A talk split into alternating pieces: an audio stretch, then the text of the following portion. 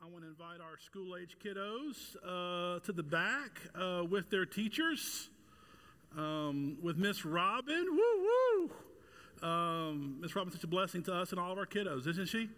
Man, amen. Woo! All right. I am excited to be here. That's probably an understatement a little bit.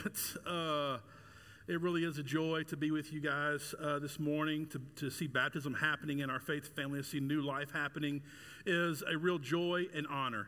Will you guys stand with me as we read from God's Word? We're in the book of Philippians. We'll be in chapter 2 today, in verse 14. The Apostle Paul to the church in Philippi says this: "Do all things without grumbling or disputing, that you may be blameless and innocent, children of God without a blemish, in the midst of a crooked and twisted generation, among whom you shine as lights in the world, holding fast to the word of life, so that in the day of Christ I may be proud that I did not run in vain or labor in vain. Even if I am to be poured out as a drink offering upon the sacrificial offering of your faith, I am glad and rejoice with you all. Likewise, you should also be glad and rejoice with me." This is the word of the Lord. You may be seated. So Luke is out of town with Miss Leslie and Leighton and Lydia.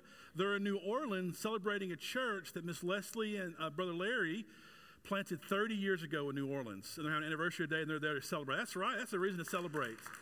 And so they're not here. And Luke asked me to preach, and I knew I was going to be baptizing today, my son, so I was so excited. I was like, "Luke, what am I preaching?" And I go to the text, and it says, "Do not grumble." And I'm like, wow, that's an exciting text to preach today. Because it's just, if we're honest, it's not a fun topic, is it? And here's the real bummer, is that like a lot of my family's here, and if people know who grumble in you, it's your family knows that, right? They have seen you grumble at your worst. And so, I can't lie today, guys. My family's here. And so, when you talk about this idea of grumbling and this phrase from Paul that says, do all things, not like do good things, but do all things without grumbling or disputing, there's kind of two reactions I found. First, the reaction is this right here: to hear this and then talk about others they know that grumble a lot, right? Like you say, we should not grumble. Oh, I know. My coworker, they are always grumbling with a bad attitude, right? There's that. Or this second thing, this idea that this kind of grumbling spirit is like a personality trait. Well, I'm a realist. I'm just a realistic person. Things are bad sometimes. I just call them out. And I think there's this sense that we don't take this seriously. I think we have this belief as followers of Jesus in the West, in America, we believe this, that we can confess to Jesus with our mouth, do some good things, but still have a bad attitude, right? So I'm going to say something that's going to step on like all of our toes for just a minute, but here it is. Just get ready. Grumbling is a picture of an unsurrendered and ungrateful heart. Sorry. Grumbling is a picture of an unsurrendered and ungrateful heart. That hurts. This passage has been a pain in my side all week long. Because when you study about grumbling, you realize how much you grumble every day, correct? And how you have not just grumbling words. How about this? A grumbling spirit. That sometimes you do things, but you don't do it out of joy. You do it out like, all right, I got to do this. But you see, grumbling reveals. It reveals our truest heart. And the tension for many of us, including me, is this: Jesus does not simply want us to do some religious type things and walk around with an ungrateful heart and a sour spirit. Hear this. Sometimes Christians are the worst grumblers there are. But hear this. Jesus did not come simply for our external actions, for the outside the cup stuff. Jesus came for it all, didn't he? For outside the cup and inside the cup. Here's an example of this. I'm going to be honest today. I'm normally honest, but I'll be honest today. Most days I wake up, I am not a morning person. My wife, Tracy, and my boy, Connor, they are morning people. Like the alarm goes off, they pop up, it's a new day. And they're like this right here. I'm like, be quiet. And like, I don't want to get up. I'm like in a bad mood. And I just feel a sense of heaviness. And it's not this sense I'm like grateful for another day. It's like, oh, here we go. Maybe y'all can relate. I wake up, I feel overwhelmed. Many days I'm tired. Many days I'm sad. And as I'm wrestling with this passage this week, I had to like really, especially this morning, evaluate and repent of an unjoyful, grumbling spirit that I live with most days. Because hear this, friends, and God really showed me this morning. He came to bring us abundant life. Do you hear that? Like not just like, oh, here we go, but like a joy to love and serve others. Maybe you relate to this. For years, I prayed that God would give me the life I'm living right now. The role as one of your pastors, which I've prayed for, but many days feels more like a burden than a joy. I prayed for my kiddos for years, and I have healthy kids who love Jesus and bring me joy. And most days, they feel like a burden, not a joy. I've prayed for God to provide financially, and God has over and over and over and over again. But yet, too many times, I grumble, I'm uncontent, and I want more. Is that just me? Here's what I want us to hear today, is that change is possible, that we can change. This grumbling spirit has infected our world, hasn't it? Turn on social media for like 2 minutes, and you will see the grumbling, demonic spirit of the world. That's right, isn't it?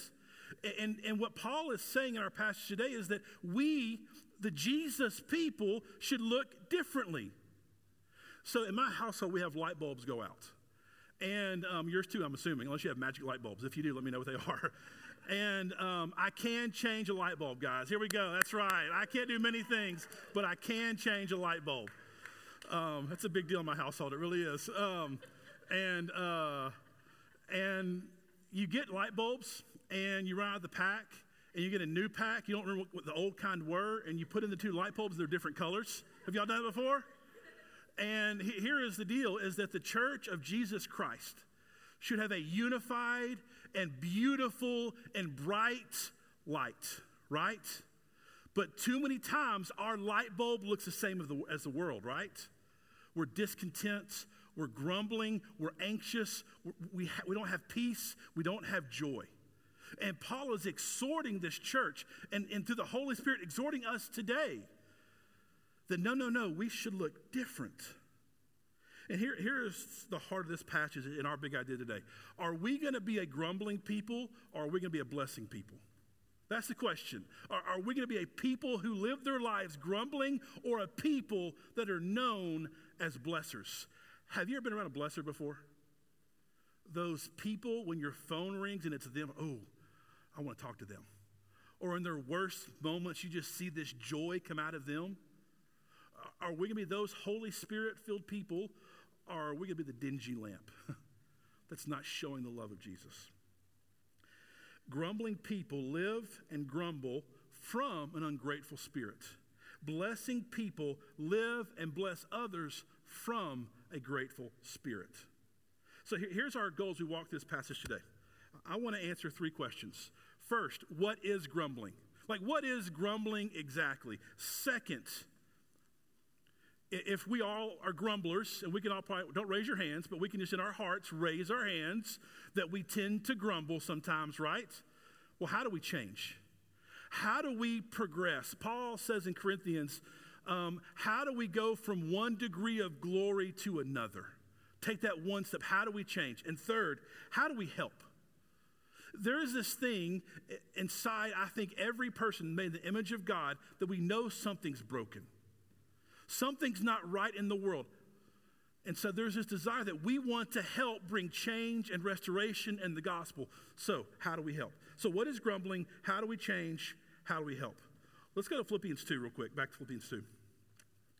Philippians 2, we see Paul talking. So what is grumbling? Luke preached last week on, I can't get there, Bible drill, come on, help me out here. Philippians 2, here we go. Luke talked last week about this phrase, work out your own salvation with fear and trembling, for it is God who works in you. So Paul is talking about this really big idea of how people become like Jesus.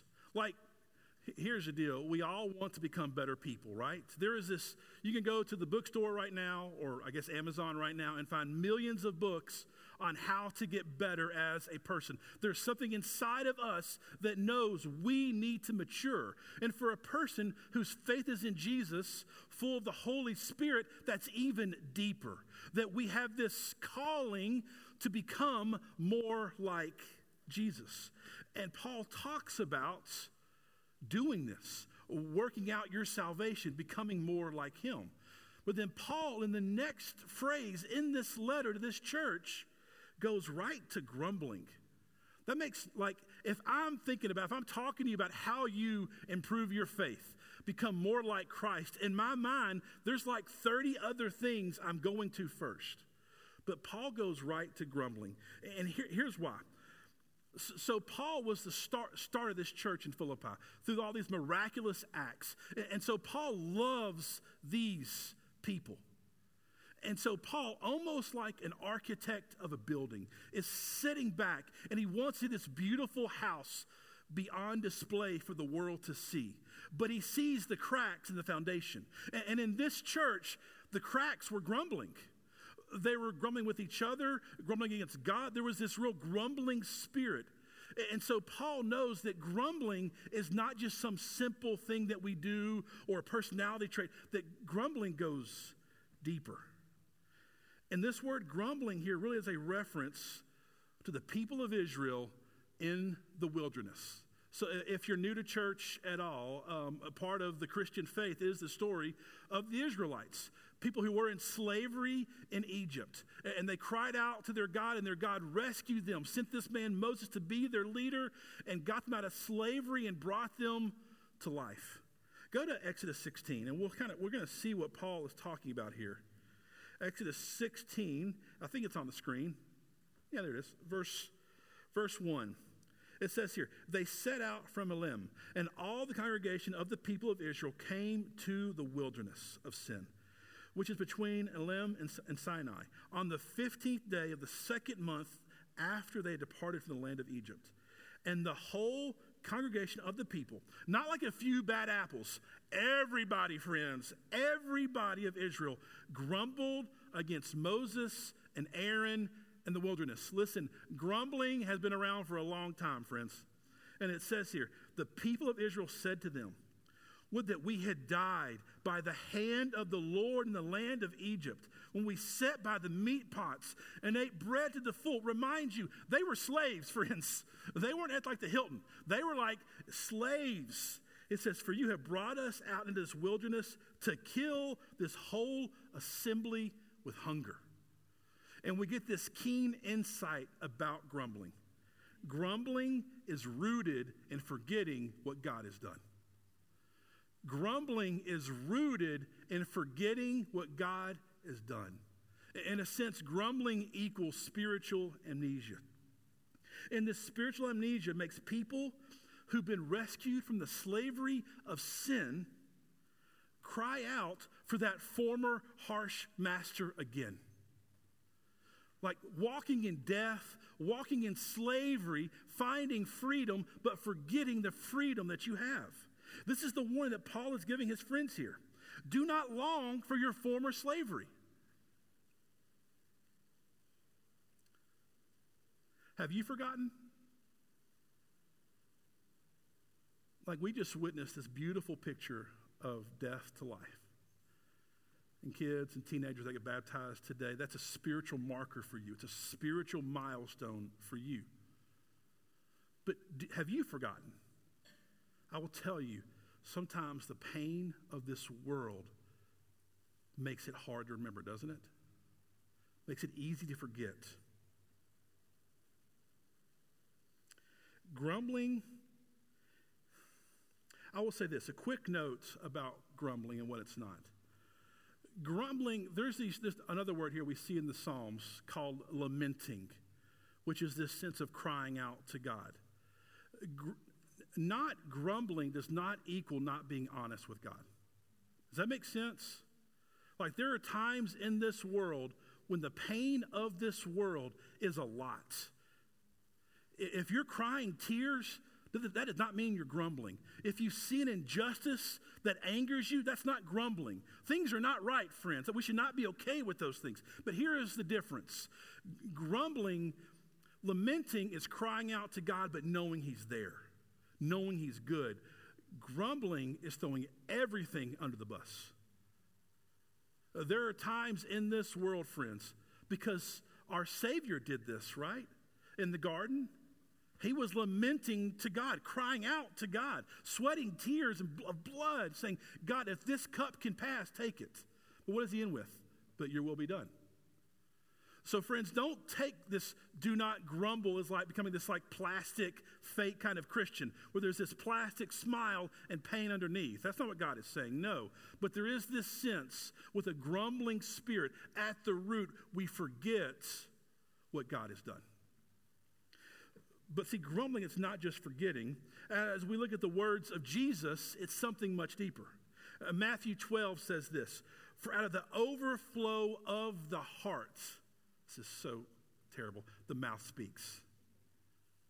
Out of the overflow of the heart, what you really are on the inside comes out through the mouth. And we all go home and cry, right? He says in Matthew 15, the things that come out of the mouth come from the heart, and these make a man unclean. Luke 6, the good man brings good things out of the good stored up in his heart, and the evil man brings evil out of the evil stored up in his heart. Grumbling reveals what our hearts are hoping in. Grumbling reveals what our hearts are hoping in. This is such a needed reminder from Paul and Jesus today. Remember, he did not come, Jesus, to simply make things look better on the outside. He came that this joy would be the center of who you are, that his love and his goodness would overwhelm us in such a way that out comes joy. Grumpy and grumbling faith is not a Jesus faith. But here's the good news. I will say this. In our grumpiness, in our grumbling, his love is still there. Don't feel today like, oh gosh, if you saw the way my soul was or the words I used. God sees and God still loves you. He's still right there. Friends, here's what I want you to hear. We should not be okay. Hear this. I really want you to hear this. We should not be okay with a non-joyful and a forced faith. Does that make sense? I think we've gotten used to like faking our joy. Hear this. Jesus promised abundant life, friends. And if we're not walking an abundant life, we should do a check at what's going on. So when we forget of our hope, and when our hope is in the lesser, we grumble. And this gets to Paul's big idea here. Look back at verse 14 again in Philippians 2.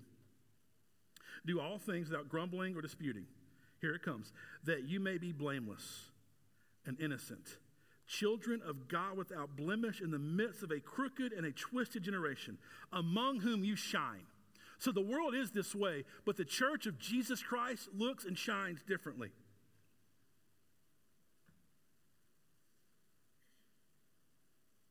But the problem is grumbling reduces our light. Grumbling distorts our light.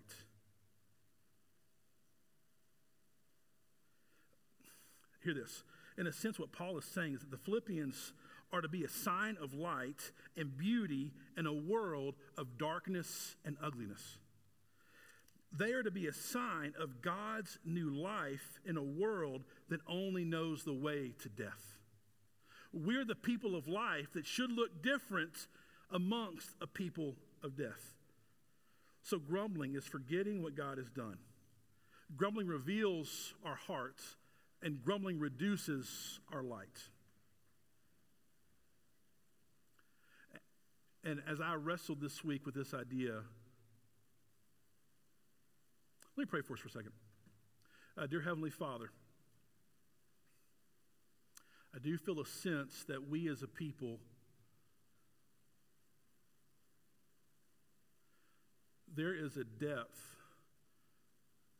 to our apathetic and grumbling spirit, Father, that we do not understand. Father, through your Holy Spirit, would you simultaneously convict us, but also remind you of your love for us?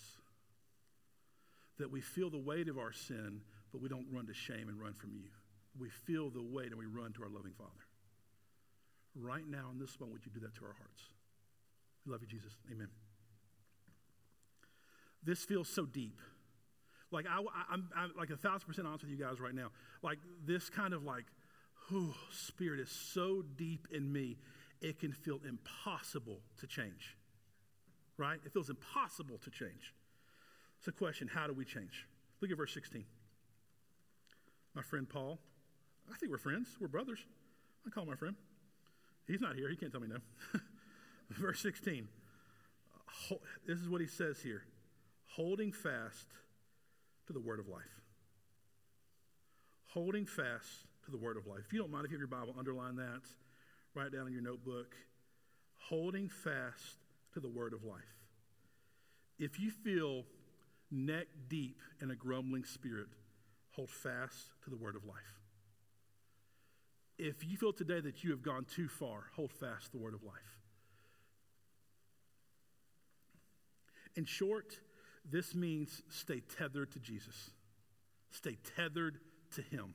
So years ago, we went to China to adopt Hattie, and it cost way too much money, but the kicker was we had to bring like $8,000 in cash to China to give some random person. I don't know what it was for. It seemed shady, but we had to do it. And she's here. We're not in trouble. So it all worked out good. But I'll never forget, friends, being in airports, because it took like a week to like find this random person to pay off. And I had $8,000 tethered to me for like a week going through airports, and I was scared to death I was going to lose this money. I have never held something so tightly in my life. It was tethered to me. And friends, in the same way, Paul is saying, hold fast to the word of life.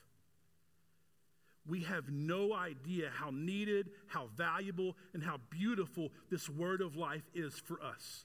And we have these loose hands with it, and we wonder why our joy is incomplete. Because we've had loose hands with the word of life.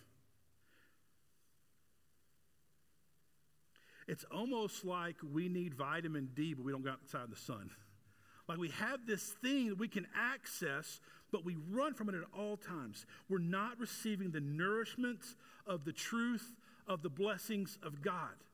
Friends, we're not blessers because we're not receiving the blessing often enough. And we live in a world that is distracting us from holding on to Jesus. Too many times we hold fast to things that are not Jesus, right? We hold fast to the lesser. We hold fast to our bank accounts. We hold fast to our jobs. We hold fast to our reputations. We hold fast even sometimes to good things. We hold fast to church things, to responsibilities, to good works, to good acts, to religions, but we don't hold fast to Jesus. And Jesus, friends, hear this. Jesus is the only thing that will bring you the hope, the life, the joy, and the peace that the depths of our souls are longing for. And it's only found in him, friends. Do all the good things you want to do. Yes and amen. But there is a beauty. There is a hope. There's a joy. There's a peace. There's a stop striving in our souls when we just hold fast to Jesus and the work that he has already done. It is finished, friends. But here is the key for us. We have to learn to hold fast to Jesus in all of life, not just portions of us, not this 10% here, 10% there. It's the whole thing to him. Friends, he didn't come for just a few good things. He wants all of you. And here is the good news. You're probably sitting in your chair just like me and said, Jason, if you only knew all the things in my past, all the things in my present, all the things I have planned for the future that are against God's ways. Here's the good news. God does know. Well, what is God doing? God is still pursuing. He is still loving. He's still after. So no matter where you are today, God is near and God wants you. But we have to give him all. So here's 3 ways we hold fast. I apologize for screaming. 3 ways to hold fast. First, we have to hold fast in our head. This is Paul saying renewing of our minds. Renewing of our minds. Friends, are you aware of how many images and messages are being sent to your mind and your head every single day? There has never been a time in the history of the world where our minds are as under attack as they are now. And here is the simple truth. Social media and YouTube is doing a better job of forming our minds than the Word of God is. I'll say that again. Social media, YouTube is doing a better job of forming our minds, renewing our minds to what is true than the Bible is. What this really looks like is we have to learn to meditate on the words of Jesus. We have to have these words on the tip of our lips and our minds at all times. Here's why. Because a lesser word comes in and it implants in our minds and our mouths down to our hearts. We have to implant the greater word, right? We have to implant the greater word or the lesser word or the million lesser words coming at us are going to steal our joy. And they're going to create a hopelessness. They're going to create a striving orphan spirit that wants to work for more when, friends, it is finished. But we don't have that word on our hearts and minds. So we have to hold fast in our head. Second, we have to hold fast in our hearts. This is this picture of remembering. Remembering that he saved us from sin and from slavery. You know what helps my heart remember? Is other brothers and sisters. There are 1,000 times a week where my soul is down and a brother or sister in Christ remind me of what is true. And there's, I think, a lot of work for all of us in this room to do. If you're not a part of a faith community, I would encourage you that you need to have people who know you deeply, who love Jesus, and will speak truth and remind you of what is true in your life. And maybe you have that in your life, but you've kind of put up walls. Right? Like, well, I don't want to be truly known. If you're not truly known, then your heart can't be truly encouraged. So we have to find ways to remember that he saved us from sin and slavery. Hold fast in our head. Hold fast in our heart. Third, hold fast with our hands. This is where we fall short most times. Friends, go to Matthew 28 real quick. A passage you've been in church, you've heard before. Matthew 28. And we just did one of the things today that we're commanded to do in baptism. Matthew 28, verse 19.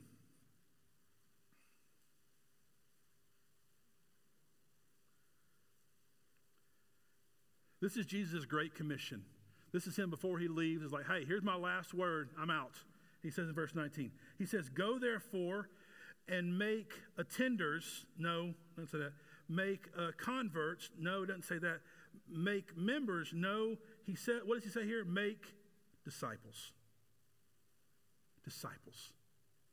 Disciples. Friends who got baptized today. Connor, Hayes, you got baptized today. Sorry, you're in here with me. This is not a one-time act. Jesus did not come to simply make converts. Jesus came to make followers of him. You know what this world needs? It's followers of Jesus. Not people who simply know about God and said a prayer.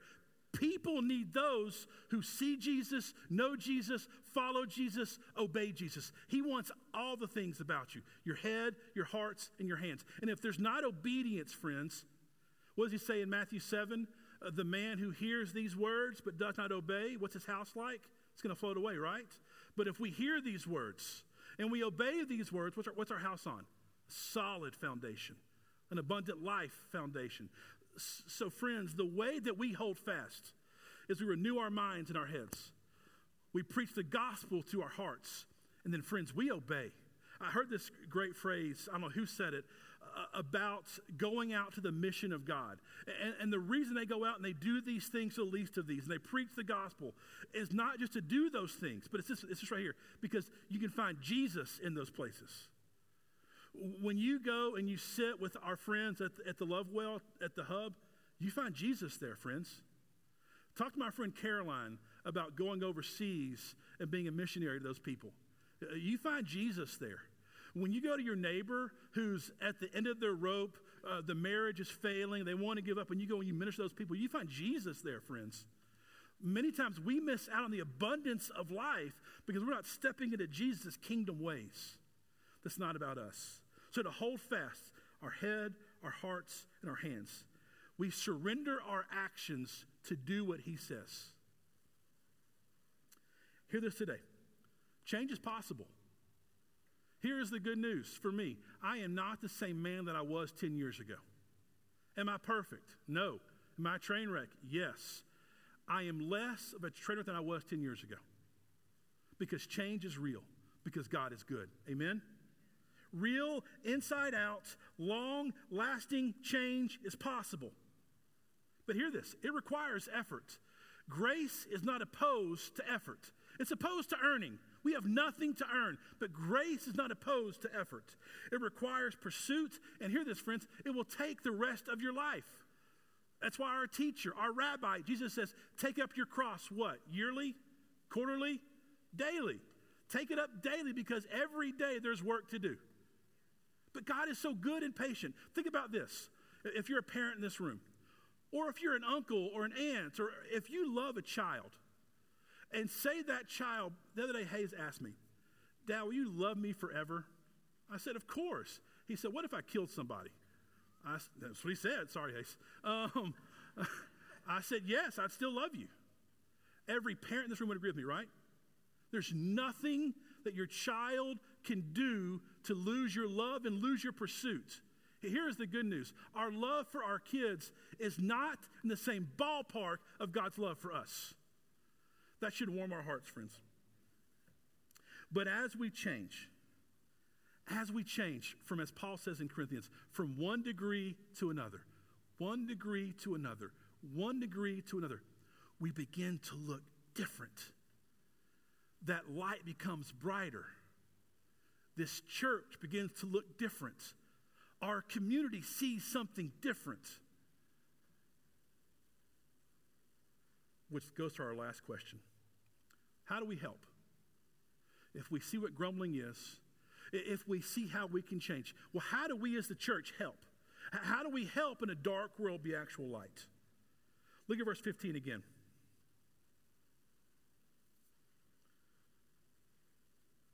Be blameless and innocent, children of God without blemish in the midst of a crooked, twisted world, among whom you shine as lights in the world. Hold fast the word of life. So the day of Christ I may be proud that I did not run in vain or labor in vain.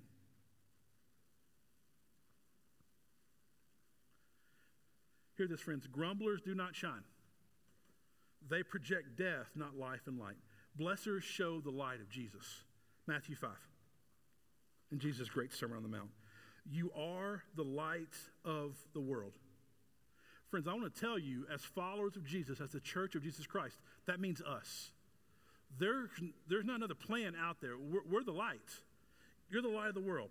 A city set on a hill cannot be hidden, nor do people light a lamp and put it under a basket, but on a stand, and it gives light to all in the house.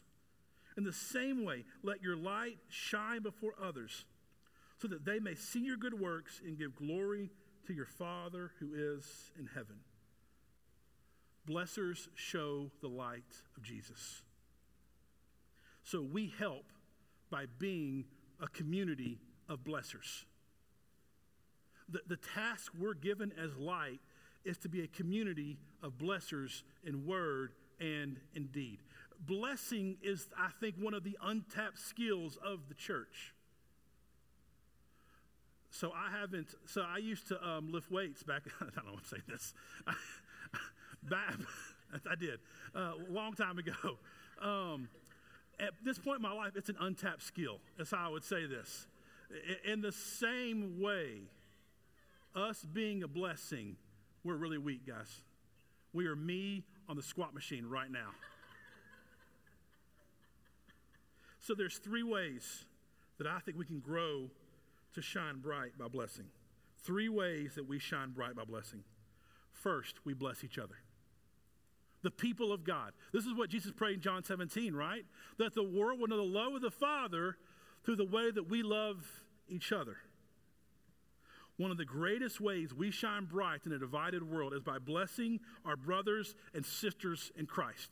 Because brothers and sisters in Christ, we're not bound together by the things that bound the world together, right? We're not bound by what we look like. We're not bound by how much money we make. We're not bound by our politics. We're bound by one thing, right? The finished work of Jesus. And so we can shine bright by blessing each other. And really, this is the aim of Paul's passage today in the church Philippi, that they would not grumble with one another, but they would bless one another. Friends, you have no idea of the power of your words, of the power of blessing.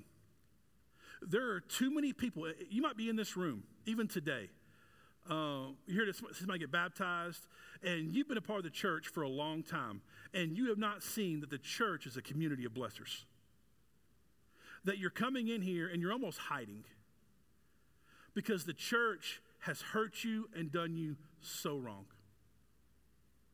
I want to say I'm sorry and tell you this. That is not the church of Jesus Christ. The church of Jesus Christ is a place that's only filled with sinners. And us as sinners should be the first to move out with blessing. We should overflow with grace and mercy and blessing to each other. We should call up and not call out, right? Too many times we gossip and back away instead of loving, pursuing, and blessing. So first, we should bless each other. Second, we bless when it's hard. We shine really bright as Jesus people when we bless when it's hard. One of the greatest calling cards of the Christians in the New Testament is this, that they could love and walk in peace in the midst of really, really hard things. And I know in this room, just being one of your pastors, there are men and women and kids and teenagers that are walking through really, really hard things right now. We remind you Paul's context in writing this passage. Paul is writing his friends from prison. And he did nothing wrong. He's writing from prison. He's talking about this passage being poured out as an offering. And here's what he means to this church. Guys, he says, if I die and suffer because of this, my life and my work is in good hands through you. That he is willing, almost joyful, to pour his life out as an offering. You see this blessing in the midst of the hard. What did our Savior do at the cross, before the cross? He blessed his friends by washing their feet. What did Stephen do in Acts when he's being stoned to death? He blesses the people that are stoning him in the midst of hard. And friends, I know that many of you are walking through the hard right now. There are teachers in here right now that are praising God it's fall break, that are overwhelmed by the impossible task in front of them, but they're blessing through the hard. There's single parents in this room that are working jobs, watching kids, that are exhausted, but are still blessing other people in our church. My friend, Miss Paula at the Hub, been in the Hub, you know Miss Paula. She did not have much in this life, but when I go once a month to share a meal with her, she blesses my socks off. She blesses in the midst of the hard. There's a person right now who's sick, who has cancer, who has this disease they can't get back from, but they think about others when you come in the room. They're blessing through the hard. Hear this, friends. Sometimes we bless others with tears in our eyes. And many times it's that blessing that has an eternal impact. Finally, the last way we bless. This one's fun right here. we bless our enemies. In a world where enemies are canceled, the church blesses. Hear this. In a world where your enemies are canceled, the church blesses. Friends, we are different. Matthew 5. Once again, our Jesus says this, verse 43. You have heard that it was said, you shall love your neighbor and hate your enemy. Here he comes. But I say to you, love your enemies and pray for those who persecute you, so that you may be sons of your Father who is in heaven. Do you hear that, friends? The family business is loving our enemies. And friends, have we gone totally wrong here? Is the church known for blessing their enemies? Do we have that kind of supernatural love for others? But I believe in blessing our enemies. This is where the church has the potential to shine the brightest. And maybe where the church in 2022 has failed the most. So the enemy is this. This is the person who was ugly to you at your work. This is the person who lets you down over and over and over again. This is the person who lies about you. This is the person whose politics you think are crazy. This is the person who has let you down and betrayed you. This is your enemy. But here's the beauty. In blessing your enemy and not grumbling against your enemy, two things happen. First, your soul is released doing the family of business. And second, you shine bright in a dark world. So here's the question we're going to end with. Do we want to be a community of grumblers? Or do we want to be a community of blessers? A blessing community can transform our little world. And here's the beauty of the gospel. Where you've blown it, where you've been the grumbler, where you've had a bad attitude, there's grace. There's mercy. He's still pursuing you. He wants to bring you into the family work of loving each other, of loving in the hard, and loving our enemies. So we're going to end today with space to do that. If you will get your cards out, you're given a little blue card inside your little connection guide. And if you did not get a connection guide, please raise your hand and we'll get you a connection guide. But I'd like for all of us to practice together being a community of blessers. I know this is a bit different. We're not going to do communion today. We're going to reflect, and we're going to do this. We're going to take a few moments here, and we are going to fill out this little blue card. And I'm going to direct you to do one of three things on this blue card. First, maybe you want to bless somebody in this room, to bless one another, to just write a word of encouragement, a word of blessing to one of your brothers and sisters in Christ right here in this room. Be a great time, a great space to do that right now, to practice being a community of blessers. Second, you might be in the midst of the hardest time in your life. Can I encourage you as a pastor to just write down your hard and to bless God in the midst of that hard? Say, God, I can't go and I can't do any more, but God, I know you're near. Just write a word of blessing in the midst of hard to your Father in heaven who loves you and sees you. Or third, want to go in deep waters today. Bless your enemy. There could be a person, somebody in your family, a neighbor, a coworker, a person you know who would you consider your enemy? Maybe today's the day to break free of that, to repent of your sin and write a word of blessing and forgiveness to your enemy. So one of those three things: bless one another, bless in the hard, bless an enemy. I'm off the band on stage. Rachel's going to play for a minute. If you need a card, they're in the back on the table. Grab you a card right there.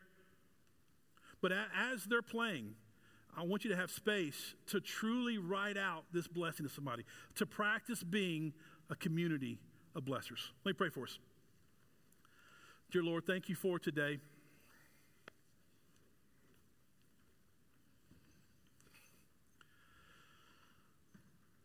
Thank you for your gospel.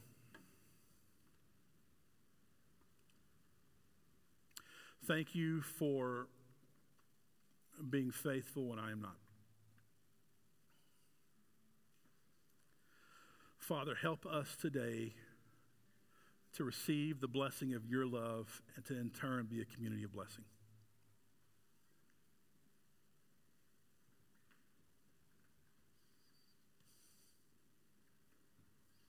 Father, I pray and ask right now that your love, your goodness would wash over us in this room. And that being a people, a community of blessing would not be a forced grin and bear it kind of thing, but we, from the depths of your love for us, would have abundant life and joy and love for others.